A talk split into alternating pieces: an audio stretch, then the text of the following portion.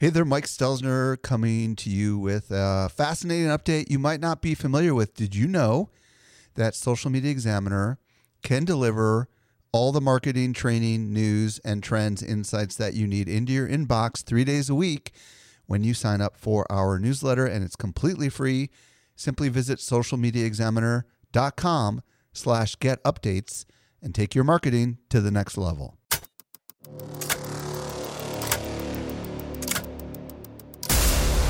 Welcome to the Crypto Business Podcast, helping you navigate the frontier of crypto. And now, here is your host, Michael Stelzner. Hello. Thank you so much for joining me for the Crypto Business Podcast, brought to you by Social Media Examiner. I'm your host, Michael Stelzner, and this is the podcast for innovative thinkers who want to know what works in the world of Web3.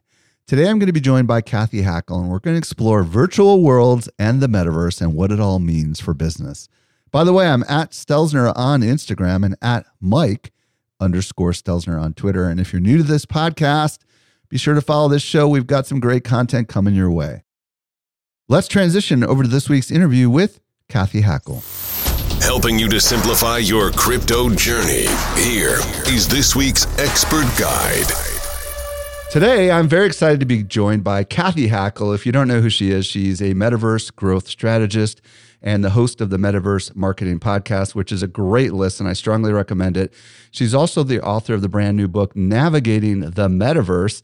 Cathy, welcome for the first time to this show, but this is at least like the second time I think you've been on my podcast in the last couple months. How are you doing today? I'm doing great, Mike. I'm so excited to be here on Crypto Business. Well, today, Cathy and I are going to explore virtual worlds, the metaverse, and what it all means for business.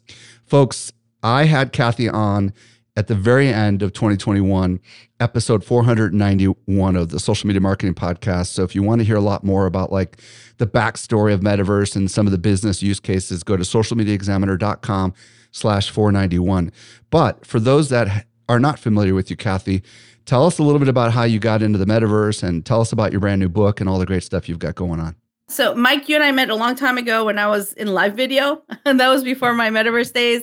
But yeah, I've been in metaverse related industries for 8 years now, and it's been quite a wild ride. I worked in VR with HTC Vive, which creates VR headsets. I worked with Magic Leap as well, which does spatial computing glasses or augmented reality glasses.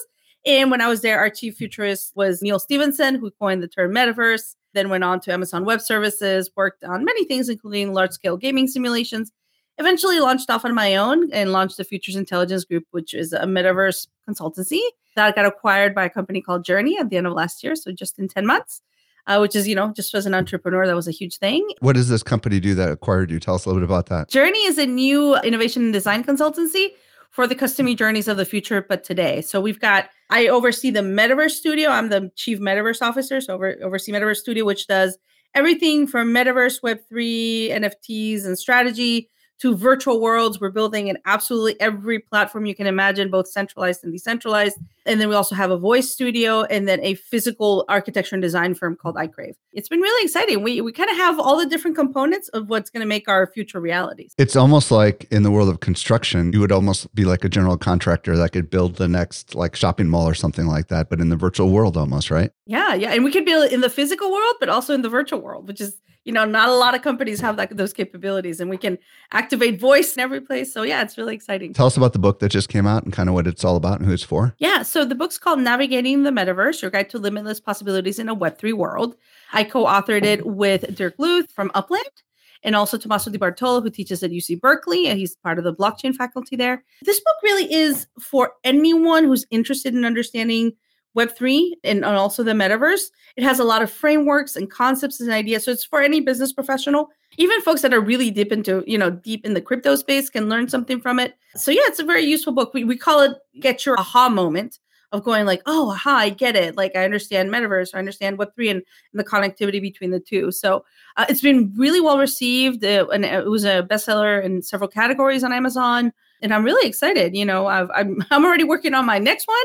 Wow. But yeah, I know, crazy, right? My next one's coming out in January, which is crazy. But, it's full steam ahead when it comes to this. Well, folks, Cathy she was actually one of our keynotes at Social Media Marketing World as well. I should have mentioned that. She spoke on the metaverse. in March of 2022, the year that we're recording this. And really, you're one of the high demand people that everybody wants to talk to about the metaverse. And I'm just so excited that you're in a lane that's exciting and everybody's fascinated by it. And that's why I wanted to get you back on one of my other shows. So Cathy, there's a lot of people right now that are listening that are the listener to this show. They're definitely into NFTs. They're definitely curious about the metaverse, but they might work for a company where they're dealing with skepticism about the metaverse, or they might personally be skeptical about, it seems so far away. You know what I mean? Like NFTs seem to be here today, but the metaverse seems to be so far away. So what do you want to say to the business people that are listening to this show about why they ought to pay attention to the metaverse and virtual worlds? Yeah, well, especially I think NFTs and blockchain are part of the metaverse. I think that that's a really important part. This is what I'll tell people is let's take a step back. And I know there's really a lot of hype around metaverse, but the metaverse is not just virtual worlds and it's not just virtual reality or augmented reality. The metaverse is enabled by many different technologies. Really what we're talking about here is the successor state to today's mobile internet. It is a convergence of physical and virtual. It's also going to impact the physical world because the physical world is part of the metaverse of that successor state of today's mobile internet, right? So all of us live in a physical world still. We're still physical beings. So it's going to impact everyone. So let's get away from the hype, right? And thinking that it's only VR or it's only Facebook or Meta or whatever they call now. And think about it really, the successor state to today's mobile internet. How does that impact you, right? And even though the metaverse as that greater vision is not here yet, it's being built. There are things that are happening right now, right? With a lot of the enabling technologies. And that's where, you know, AR and VR and enabling technology, spatial computing is an enabled technology. Blockchain and NFTs are part of that future. Edge computing. I mean, many different technologies are enabling technologies. So why should you care? Because if the internet in version 1 and 2 impacted your business, it's going to get impacted again as we head into the future. Okay. So you said a couple of times the successor to the mobile internet. So I would love you to unpack that a little bit because I'm curious what that means to you. The successor state to today's mobile internet. So your audience knows this. So Web 1 connected information that gave us the internet. Changed a lot of things, Web 2 connected people, and that gave us social media, right? But it also gave us the sharing economy and e-commerce. And now we're at this evolution again into going into Web 3, which connects people, places, and things, or people, spaces, and assets. And these can be in virtual environments, but they will also be in the physical world, right? So as you start to think about this Web 3 and kind of this evolution of where we're going, you start to think about the metaverse and enabling a successor state to today's mobile internet. So, you know, that is about convergence of physical and digital. It's to me, it's about virtual shared experiences that happen both in virtual spaces, but will also happen in the physical world. I think the important part here to understand is that Web3 and metaverse are not the same thing, right? They're intrinsically linked, but they're not interchangeable. So what I mean by that is when I refer to Web3 personally, I am talking about how people, spaces, and assets are going to be connected in the future of the internet. When I talk about metaverse, it's more about how I will experience that future state of the internet, right? It's a little difference in nuance, but they're interconnected, right? So yeah, it's still, you know, I don't use them interchangeably. I like that. So really the key word here is experience, right? So I think what I'm hearing you say is that people, spaces, and assets is kind of this, and you can correct me if I'm wrong, but people, spaces, and assets seems to be like what Web3, the umbrella, is over with. And then the metaverse is the way that we experience these people, spaces, and assets. Do I have that right? Yeah, exactly. And like one has to do with how we connect these things, how these things are interconnected in that future. The other one has to do with more how I engage with them, like how I experience them, how I find them, where do I go to experience, like a lot of these things. Think about experience and connectivity in a different way, right? And there is a big question. There is a big question that arises, and I've been asked a lot of times is like, well, do we need Web3 for the metaverse?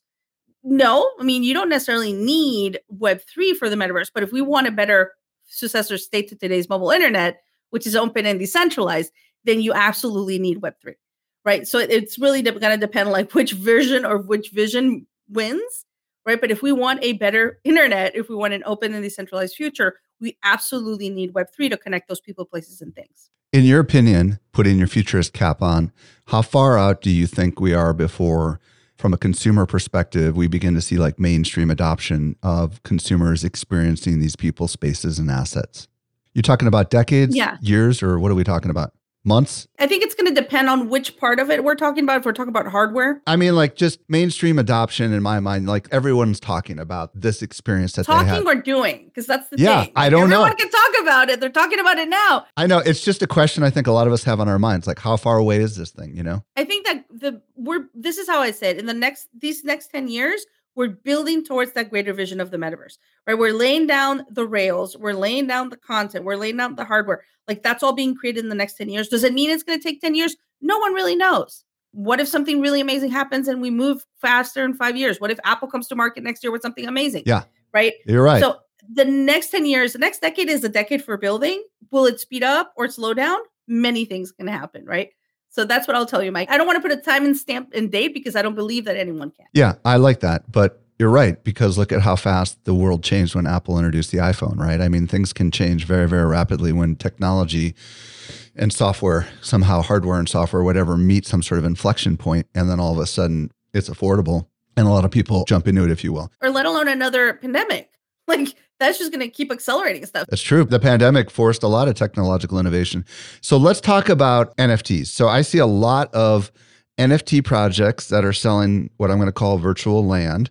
We've got the Bored Ape Yacht Club with their other deeds for Otherside. I think it's called Otherside.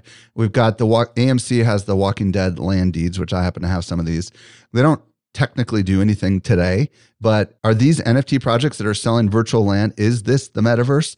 What is this exactly? Talk to me about this because I don't know. I think people are buying into this land because they think they're buying into the metaverse. What is this exactly? Well, I think it is part of it, right? Is every single one of these projects going to be successful and survive? You know, from a land perspective, remains to be seen, right? There might be a lot of people that are selling virtual land that might go under, right? I personally, like, I've invested in a few ones, like, you know, the Sandbox and Decentraland and Somnium Space, or like I have in other deeds, you know, like there's certain places that I've put, you know, I've bought land, making a bet, right? I'm making a bet on a horse that horse is going to be, you know, around for a long time and that it's going to be valuable. The way I embrace this is not so much per project, but it's thinking of like, okay, if owning virtual assets in that future is something important, something of value, something that can generate revenue for me, then I'm going to potentially buy that. And this is the analogy I give people. It's like in the Web 2 era, what could you own? You couldn't really own your handles because you didn't own your Twitter handle, your Facebook handle, like Facebook page. No, you didn't own that. And that could be taken away any day. So what could you own? You could go and own a domain. You could buy a domain, right? You could own that. You could own, somebody could have bought Pepsi.com. Someone could have bought, you know, obviously Pepsi bought it. But we should clarify, you don't own it. You technically lease it, right? Because at a certain point you have to renew your lease, right? But it is fascinating, right? Even if we think about these domains, we're on lease, right? From some other place. But anyways, keep going. I like that. But there was a value, right? There's value in having Pepsi.com and not Pepsi today, tomorrow.com, right? The values are different, are assigned different. There's an infinite number of domains I could potentially buy. There's only one NHL.com, right? So if you start to play that analogy to Web3 and to some of these virtual lands, and you start to think about, well, where is the place that people are going to engage with my brand in the future beyond my website, beyond my social media? It might be in your virtual experiences and in your virtual worlds, right? So if you start with that premise, you're like, well, it might behoove a brand to own land because that place potentially become where they engage with, you know, with audiences.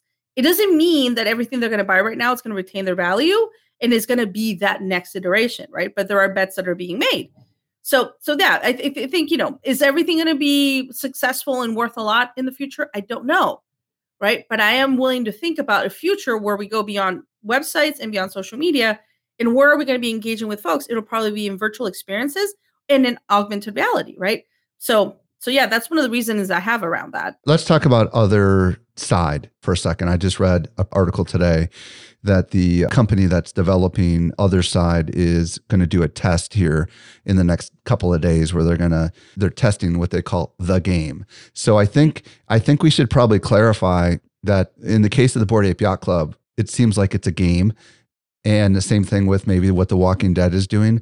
Should we talk about from a business perspective, whether or not this is a play for businesses to own land in these games, or maybe what we're going to talk about next makes more sense, owning land that you can develop on? I mean, what's your thoughts on games versus like open development ecosystems, if you will? Well, I think it depends on where your audience is, right? If your audience are NFT holders that are Bored Ape holders and mutant ape holders, then yeah, you probably want to have some land there because it's of interest to you, right? That being said, you know, I think my company applied to be one of the developers that could start to work in the other side. I never heard back from them, to be honest, but I'm really interested to getting in there and getting the tools so we can build and see what is in there. Like, how do we build? Yeah, you can apply to be a developer. Okay. Oh, that's important to know then. So, okay, well, then there is some business applications, I would imagine, because I think there's a massive amount of plots of land, isn't there? Like 50,000 or something like that on the Bored Ape Yacht Club. So there is possible business application to buy some other side land and potentially hire a development company to develop an experience inside of this, like help people understand how that could play out and what something like that could look like in this particular case. Just like you do when you buy a regular piece of land, right? And you build a house, same thing. It just happens in a virtual space, right? And the costs are different. So you hire a third-party developer, a company like Journey, for example, to build that for you, right? Because most people do not have the skills to build this, right? So yeah, there is that. And then when you have that, you can do whatever you want with it, whether it's, you know, interacting with the players inside the game, selling something if you want to sell something, creating brand awareness by having a pop-up, renting it out. I know plenty of people that buy land in Decentraland, for example, and lease it out to brands or lease it out to other people. There's so many things you can do that are kind of parallel to what you can do with physical real estate. So yeah, there are business applications. You know, the question here is, does everyone need to go out and do this? I don't know if everyone should, right? And with the current market conditions, but you know, if you are a brand that knows that part of your audience is going to be in those spaces, then potentially you should be looking at, you know, where might be the best world for you to build something, right? Does everyone have to build inside the other side? No, I don't think everyone needs to be in there, right? So it's going to really depend. But yeah, there are business applications to these things. And then the big thing here, Mike, the bigger macro vision here, and I've got an article in Forbes that's going to be about this, is related to what I call metaverse commerce, right? And I don't want to make metaverse only about business and commerce, but you know, I want to talk a little bit about those models. Is physical to physical commerce, we all know how to do that. We go to Target or Walmart, we all know how to do that perfectly, right? You've got digital physical, which is e-commerce. And then you've got virtual to virtual commerce, which has been happening in gaming spaces for decades. It's just really sexy right now, but $100 billion were spent last year in virtual goods inside gaming platforms. That this is not NFT, by the way. The number, the 100 billion is not NFT, which, you know, if we add NFTs, it'll be a lot bigger. Then you've got two models that are arising, which are the virtual to physical commerce model, and then the physical to virtual commerce model, right? These have not been done at scale, right? And this is where I think there's going to be an amazing opportunity, right? You just like e-commerce was a huge opportunity and continues to be, I think virtual to physical and physical to virtual are going to be massive opportunities, right? So I'm architecting those right now, working on all the types of different maps related to customer journeys and working with giant companies to activate these opportunities at scale. I want to talk about that. I'm going to put a pin in that. We're going to come back to that after my next question. You mentioned Sandbox and Decentraland. I want to talk a little bit about these particular platforms, Sandbox and Decentraland, because, and you mentioned a few others, they seem to be different from the other ones we were talking about, which seems to be game focused, where these ones seem to be more like almost like buying land in the middle of nowhere and you can do whatever you want with it, right? So talk a little bit about what Sandbox is. Like, let's talk about that and maybe your experience, what kind of brands are embracing that. And then the same thing with Decentraland, because these seem to be the ones that are, I don't know, maybe they've been around the longest or whatever, but what are your thoughts on these particular ones? And if you want to throw a couple others in there, feel free. Well, I do think the Sandbox in essence is a game, right? It is gamified. It is done by seasons. So it is very much like that in that space about gaming, right? So it's not open all the time. It's open by seasons. You buy land, you can build on it, et cetera. You've got, you know, Snoop Dogg and the Smurfs and all these different brands kind of coming in and building stuff in the Sandbox. So I think the Sandbox is more on that, you know, gamified version. Now, wait, when you say seasons, do you mean there's a company called Seasons, or do you mean like it's open and closed? No, it's open by seasons. So the Sandbox is open by season. Oh, what you mean like times of the year? Like the gameplay in the Sandbox is open by season. Okay, explain what that means. So I believe they open up again in July. Oh, so you can only play it for a couple of months out of the year and then it shuts down? Is that what you're saying? Well, no, I think you can always go to your parcel of land and do stuff. I see. But like the gameplay is by seasons. So just like every game has updates, right? I think that they just call them seasons, but that's kind of different than Decentraland. Whereas in Decentraland is I buy something, I do something in my land. You know, there might be an event. There's tons of events happening. It's very social. Sandbox is too, but I think Sandbox has more of that gamified element, whereas Decentraland, I see it more like a social space. So let's talk about like, how do we experience either one of these? Like if we wanted to go like, and we don't own any land, is there a way we can experience something in Decentraland and or Sandbox? Oh yeah. You can go to Decentraland. You can definitely, and I'll give you an example. I don't want to necessarily do both examples, but let's do the Decentraland example. So for example, Metaverse Fashion Week, I was the chair for Metaverse Fashion Week. So basically there's coordinates like that I can tell you, you know, you can go to these coordinates. Anyone can log into it if they have a PC. They have to connect their crypto wallet, right? Their MetaMask, whatever. There are ways to play without it, but I've never done it myself because I have a MetaMask.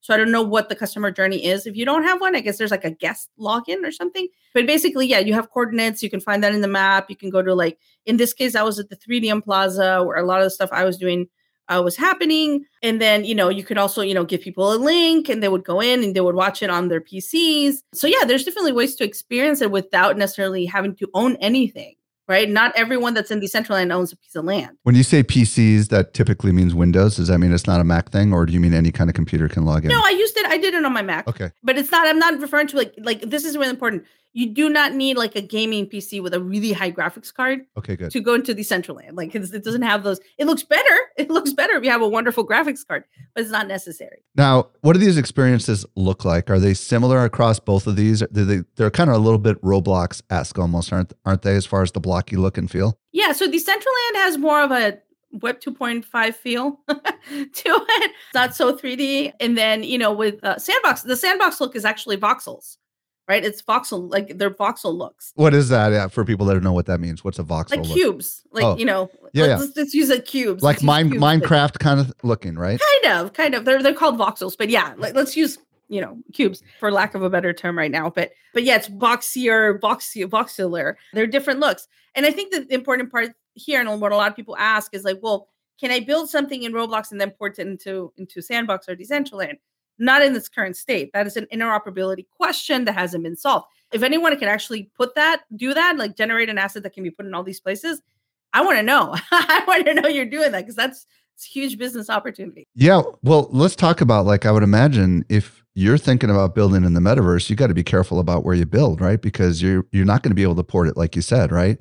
What are some things we need to be thinking about if we were to decide we want to go in on this one or that one? I mean, are there certain basic questions we ought to be asking ourselves? Yeah. I mean, what is your audience? If your audience is more on the younger side, then yeah, definitely build inside Roblox. If they're a little bit older, Fortnite Creative is a great place to build. If you're an alcoholic brand or something like that, you probably want to build in Decentraland where the audience is going to be a little bit older and you can put something like you can age gate it. It's just a little form that says, when you were born. Anyone can write whatever, but that's something that, I wouldn't recommend an alcoholic brand going into Roblox, for example. Like that's not the right place. So yeah, I think it depends on who you are as a company, where your customers are or where your future customers are, depending on what it is that you sell. And then, yeah, I mean, figuring that out. What I think you're going to see more of, Mike, is some brands moving away from activations, temporary activations, pop-ups, and say in Roblox, Fortnite Creative or wherever, and more of permanent presence. Like a persistent presence. And you see that with Gucci already, right? Gucci did Gucci Garden and Roblox. It did tons of stuff with NFTs, of course. And now they just opened Gucci Town and Roblox, which is more of a permanent presence. So I think you're going to start to see that. You're going to start to see some brands that are really into it, moving away from one-off activations to thinking more long-term. And I think that's what Gucci's done with a lot of their projects, especially NFTs. They understand these are long-term commitments. Yeah, that's fascinating. I want to talk about NFTs and how they work in these worlds. My audience is pretty familiar with NFTs. We've covered it pretty extensively, but how do NFTs kind of work into the metaverse? Do they? Some of them port into it. Do you have to buy them inside of the metaverses? I mean, talk to me a little bit about that because that gets a little confusing sometimes. Well, NFTs can be anything, right? In these virtual spaces, right? In the decentralized platforms, right?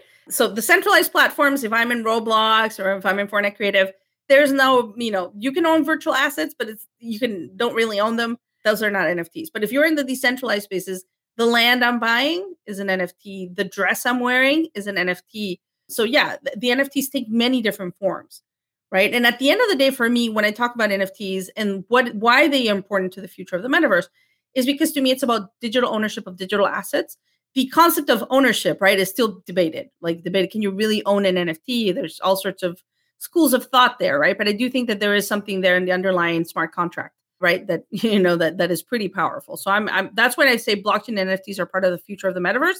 That's what I mean, right? It's about ownership of digital assets. But yeah, I mean, you can buy land. So I'll give you an example. So I bought land in Decentraland. When I buy that land, what I'm actually buying is an NFT, right? A 1x1 NFT. How big is 1x1 once you immerse yourself? Little. It's like let's say a townhouse. Oh, it's literally just, okay, got it. So you can build a little like. Yeah, and you can build up. You can't build to the sides because it's a 1x1. Okay. You can build up, and I can't remember the limit. There's a certain limit as how much you can build up. See, I know this because we're builders. Like we're developers and builders, right? We buy these things, we develop them and do all these, you know, all these things. So there's a certain amount of height you can build into your NFT. It's not infinite. Right. Yeah. And you can build up, like, for example, our Journey offices that we built in Decentraland have, I think it's 3 levels. But yeah, you know, it's, you buy the NFT and then you build something on top of that NFT, or you can rent it out or you can lease it, whatever you want to do with it. But it's the NFT. Right. So the land itself is an NFT, which you can buy and trade and all that fun stuff, just like all the other NFTs. But I would imagine you could also sell NFTs inside of the virtual buildings on your land. Like, talk to me about that a little bit. How would that work? Like virtual fashion. And it depends per platform what you are able to do and market or not, right? Everyone's going to be different. But yeah, you could potentially have a shop in there and sell NFTs and of dresses or whatever it is that you're selling, right? That's where I think it starts to get interesting when these are enabled at scale, right? When there's a virtual, let's say I'm in Metaverse Fashion Week inside of one of these platforms, and I see a design that I really like, and eventually I can order it and it arrives in my house. There's a few ways to do that right now, but it's really hard. Like Boson Protocol has enabled a protocol that allows you to do that, but it's usually very small. Like it hasn't been done at scale. Right, which I think is where I think the bigger opportunity lies in that sense from a commerce perspective. Let's talk about POAPs, proof of attendance protocol. Let's say you're doing an event inside of the metaverse and you want to give everybody a free POAP. Is that something you could potentially do, or how would that work exactly? Yeah, so I don't have that much experience with POAPs. I've done it a few. Like I did it back in November of last year for a conference, and I said, "Hey guys, I've got an NFT. If anyone wants a POAP," it's usually a barcode. Yeah. No one. The funny thing is, like, no one at that conference. I think it was really early. No one took me up on it. No one. Which I was like, well, it was November of last year. Granted, right? You know, nowadays, I think more people reach out like, oh, I want my POAP. But I would imagine, couldn't you just airdrop everybody? I mean, like, let's think creatively here. If they're going into your space, they're connecting your wallet somehow to get in there. I don't know how this works exactly, but do you think in the future there's going to be a way to know everybody who came through your virtual, quote unquote, store in the metaverse? And you'll be able, if you had an event in there, you just maybe would know all their wallet IDs and you could just airdrop them like a POAP? If there's a way for you to collect that data, yes. But currently, I don't believe that there's a way for you to know everyone that stepped in. You can look at the players, right? Maybe the names, and you might be able to find their wallets. That'll be interesting. Maybe in the future, there'll be a way when you come through the door to get in, you got to scan your wallet or something, right? To get into your virtual space, right? Yeah. And I think that is happening. But like, let's say if I'm in a virtual space, I'm not sure right now how you get access to everyone's wallet unless they have something, you know, you need that wallet to airdrop stuff. So that being said, I will say the wallet is incredibly important, because it lets you know who likes what, right? So it's almost like, this is the analogy someone used and I loved it. It was like, it's like having someone's home address. Back in the day when regular marketing was flyers, like you would send people something, right? Or you would send them, you know, a gift or whatever. Like it was very powerful. Right now, like if you have my wallet, you can airdrop me something. It might be something I don't want, or it might be something that is really amazing that I had no idea I really wanted. It's almost like the garage is open and you can see what they're into by looking into their garage, right? Because you can say, oh, Cathy's got a mutant ape and she's got a couple of these. Oh, maybe she'd be interested in this thing over here, right? Yeah, exactly. Like you'd be like, oh, she's into Teslas and into mountain biking, which I'm not, but you know, like, or surfboard, like you would look into and be like, oh, that's what she's into, which I'm not, but yeah. But definitely it's a way to peek into this, right? And I think wallets and POAPs are going to become increasingly important, right? As we head into these spaces, because you're going to be able to know, like, this person's a Clone X and a mutant ape, but they're also part of one of the DAOs, right? And like, you're going to be able to make these psychographic models of who people are, right? You mentioned earlier, we talked about Decentraland and Sandbox. You threw out a couple other decentralized virtual spaces or whatever. If we want to explore Decentraland and Sandbox, I think you mentioned a couple others. What other ones are on the top of your mind if people want to look into them for building? Yeah, I think Somnium Space. Somnium Space is really interesting as well from a decentralized standpoint, and you can actually access them in VR. How do you spell that, by the way? Just Somnium, like sleep, Somnium Space. SOMNIUM or something like that? Yeah. Okay. Mm-hmm. Exactly. Somnium Space. Okay. What is unique about that one? Just out of curiosity. You can actually access it in virtual reality. You can access it in your browser, but you can also access it in VR, which I think is, you know, really, really cool. I own land in Somnium Space. I find that in their founder, I think is really interesting. So they're a smaller one, but they're, you know, catching steam. You mentioned Upland. You said you co-authored your book with the founder of that. Talk about that one. What's that all about? Yeah, I actually worked with them for a short bit with Upland. So Upland's actually an iOS app and it uses the EOS blockchain. Is that EOS? EOS, yeah. And you can own land. That is more like they have different cities that have opened through time. So there's like San Francisco, New York, Brooklyn, Santa Clara. Like it depends on the cities that they've opened and you can own, you know, pieces of land there with specific addresses, which is really funny. So like someone can own the LinkedIn campus. Like, you know, like there's things like that you can buy. So very fascinating. Is that an augmented reality thing or is that something totally different? No, that one's just in an app right now. Super World, which is another one, does AR. But okay. But yeah, I know. Yeah. I'll tell you one that I'm really fascinated by that hasn't hit the market. And this is not financial advice for anyone. But I think Star Atlas, which is a game, it's an interstellar game that uses Unreal Engine. I feel like I've heard of that. Yeah. Oh, yeah. I mean, the graphics are beautiful. I think that they've been very quiet because they're building and I'm excited about what they're building. And I'm really curious to see whenever they come to market, what that's going to look like. You think that'll be a new opportunity for land? Is that kind of what I'm hearing you say? Yeah, I think it's going to be land. It's also a game, but it's interstellar, you know, like virtual world. So yeah, I don't know. I'm really excited about that one. What's your thoughts on, I mean, most of these I would imagine are owned by some sort of an entity. Are they truly decentralized or they tend to be more 2.5 with a lot of these? You know how like OpenSea is arguably not really decentralized. Like which, do you think there's going to be like open standards eventually that won't have these kinds of companies at the base of them? What are your thoughts on all this? Yeah, I think that potentially there are going to be standards, open standards potentially, right? I think the most decentralized of all the ones I know is Decentraland. Really? Okay. Yeah. Like when you build, and this is once again, I know this because we build there. When you build something, it has to get approved by the DAO. Oh, okay. It has to be approved by the community. So it's not just one company that's and everything normally gets approved, like granted, but it's almost like, you know, a little decentralized in that sense. So very cool. Yeah. I don't know how to explain it. The DAO is the one that the community has to vote and make sure that they like it. It's not one person present about it and saying approved. It's more like the community has to approve it. Do you know if the DAOs happen to be the landowners or is there some other token that people own to belong to the Decentraland DAO? I don't know. We would have to ask. So Decentraland actually doesn't even run as Decentraland. They run as the Decentraland Foundation. Oh. And the foundation is, you know, they don't like, and they'll tell you the first one, we don't own Decentraland. We're the foundation and there's a DAO, right? So it might be interesting for you to have Dr. What's her name? Gosh, her name escapes me.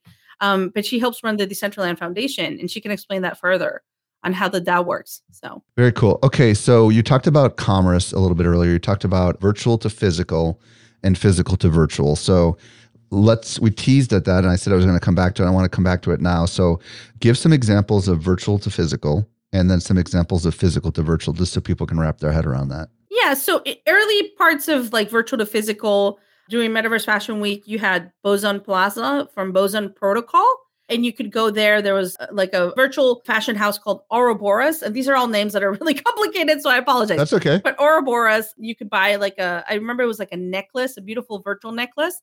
Was it a snake? I can't remember if it was a snake, but it was something very beautiful.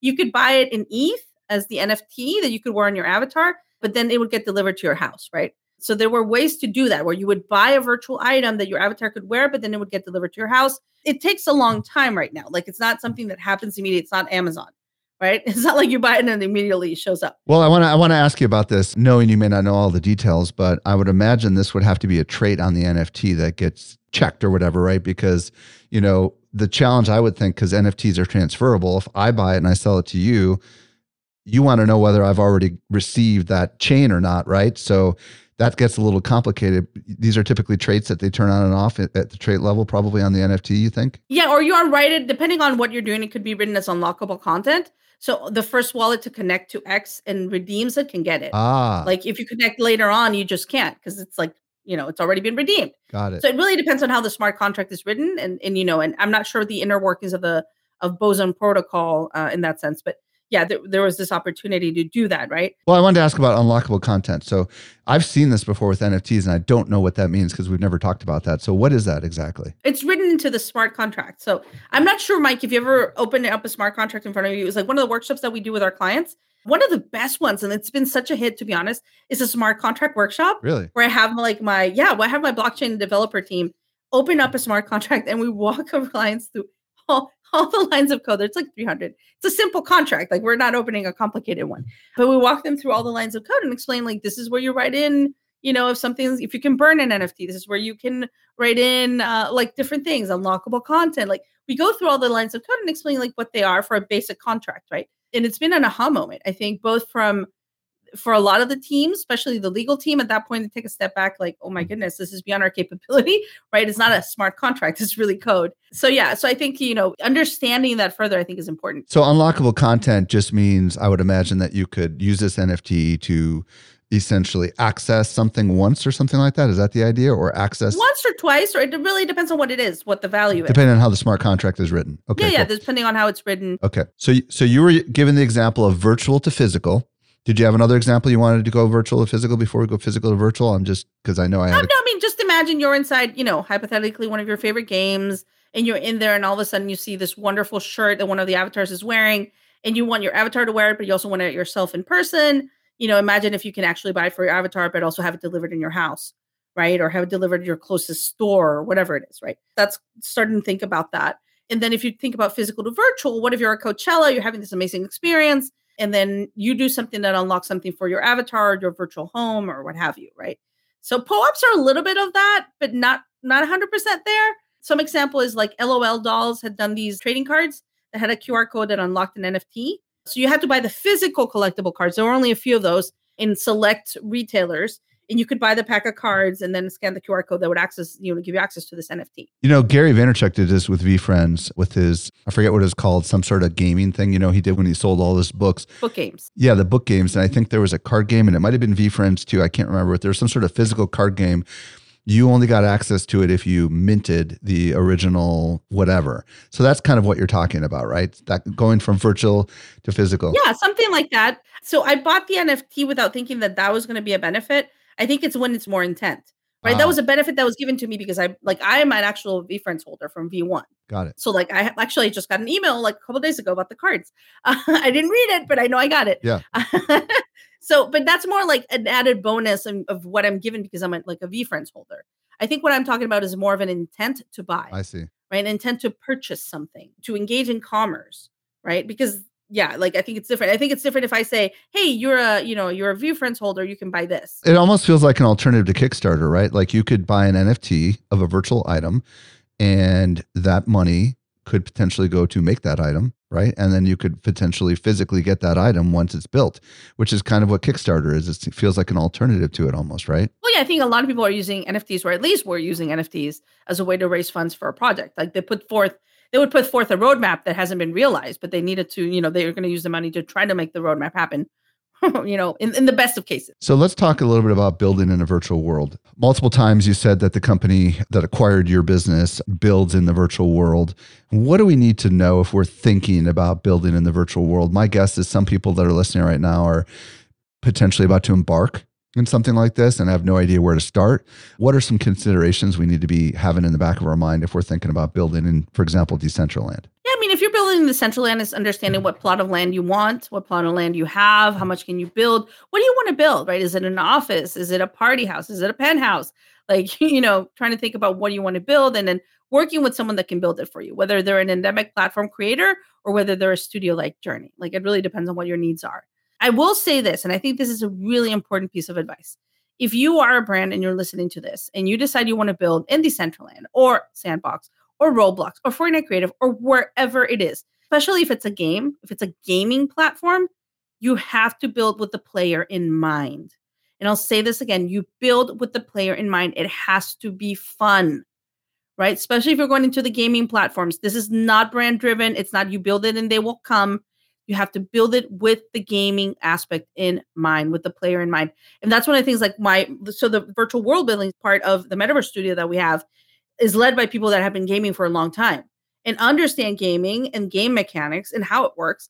because the worst thing you can do is put someone there that doesn't understand that. This is not brand driven. Yes, it's about representing your brand, but it has to be fun. It has to be about the player, right? Just because you think you're going to build something and some kid is going to want to come and play it. No, it's got to be fun. There's got to be a reason for the players to want to go there and have fun and come back again.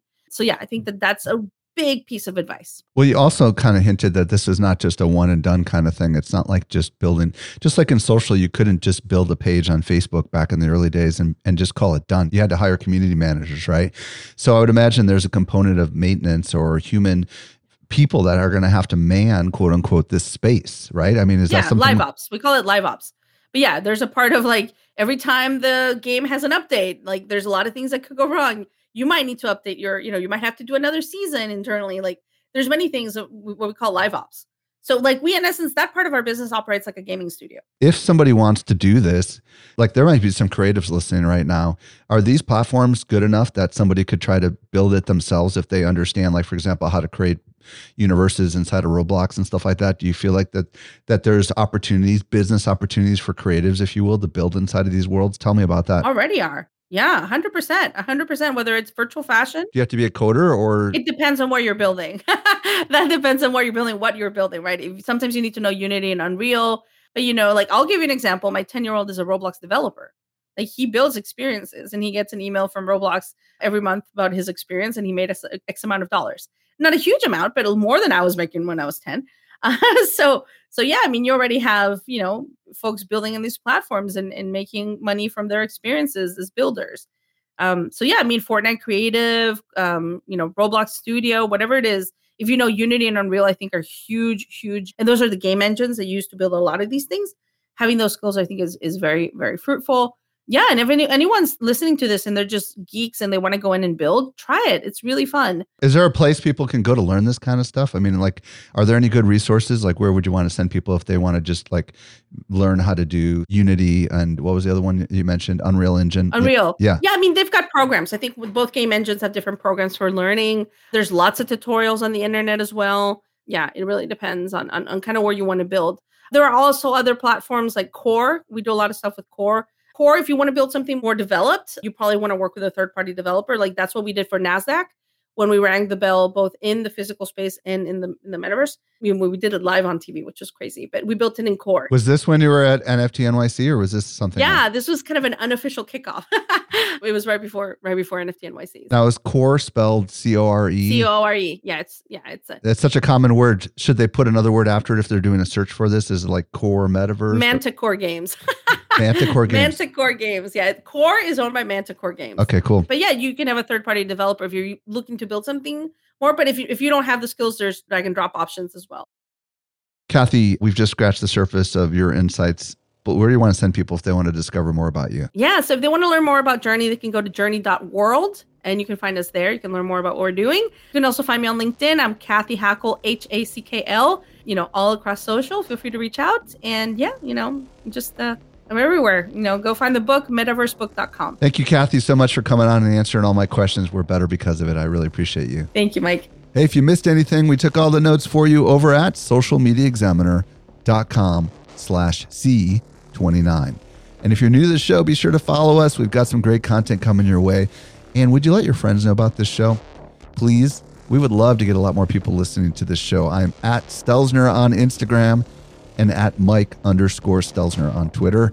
This brings us to the end of another episode of the Crypto Business Podcast. I'm your host, Michael Stelzner. I'll be back with you next week. I hope you make the best out of your day and may Web3 continue to change your world. The Crypto Business Podcast is a production of Social Media Examiner.